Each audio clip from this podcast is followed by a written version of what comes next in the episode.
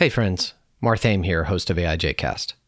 As Palestine and Israel continue to be engulfed in tragedy, especially as the humanitarian crisis unfolds in Gaza, and my own country and government stand in the way of a much needed ceasefire, I wanted to share a little bit about my own connection with the region, and also some news about what's been going on behind the scenes here at AIJcast. It's hard to believe, but it has been 23 years since my wife Elizabeth and I picked up our lives and moved from Chicago to Palestine. We were compelled to go by a sense of call to support the church in the land of its birth. We were to be teachers in a large school in the Palestinian village of Zababde in the northern West Bank.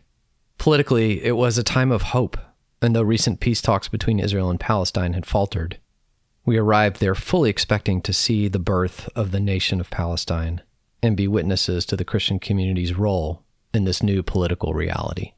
What unfolded instead was one of the bloodiest periods in that region's modern history up until the most recent conflict. We found ourselves in the unique position as foreigners, though embedded within a Palestinian community of Christians and Muslims.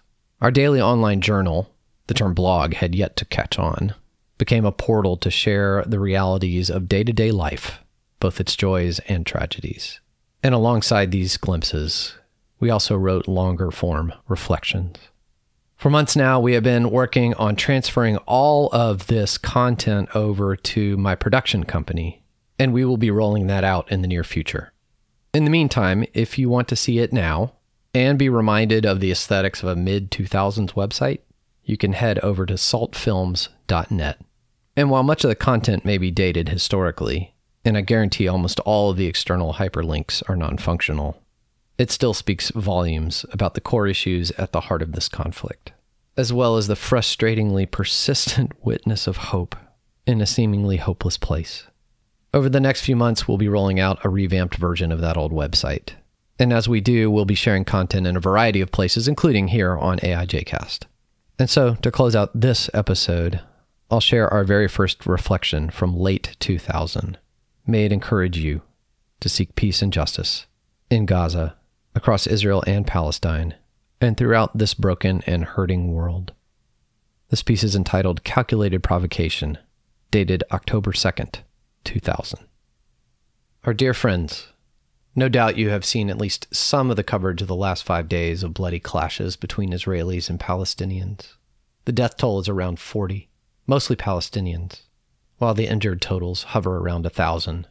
What began as a response to Ariel Sharon's visit to the Temple Mount in East Jerusalem, which the BBC labeled a calculated provocation in light of the sensitive issue of the city's sovereignty, has spread to clashes throughout Gaza, the West Bank, and now into Israel. Ramallah, Nablus, Nazareth, Bethlehem, Hebron, and many other places have seen armed conflict. The violence is far more lethal now than during the Intifada, because both sides are armed now that there is a Palestinian police, causing a very lethal escalation of force. However, as during the Intifada, this is not an equal contest. The Israeli soldiers are far better equipped and trained. In many ways, Zababde seems isolated from the rest of Palestine, both by distance and geography, even in a land where nothing is too far away. The village is in Area A, those portions of the West Bank under full Palestinian control. Outside the town, though, lies an Israeli military training compound, part of Area C, those portions under full Israeli control.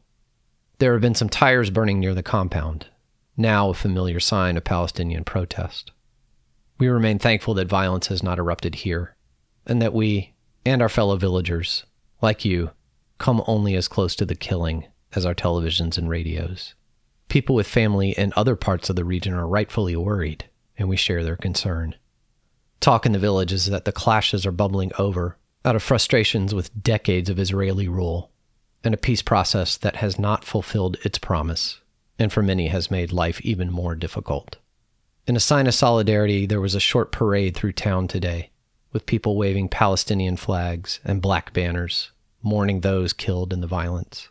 The rallying cry in memory of the dead was, I wish that my breath and my blood had died instead of you. And for the past three days, there's been a general strike called closing schools and businesses.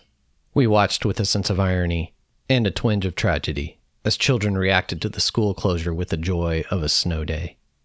We ask for your thoughts. Find out as much as you can, not just what you see on television or in the newspaper. We ask your pragmatic response. The United States has more say in the region than any other country right now, and we Americans should see to it that our nation and our tax dollars are used to promote justice and peace.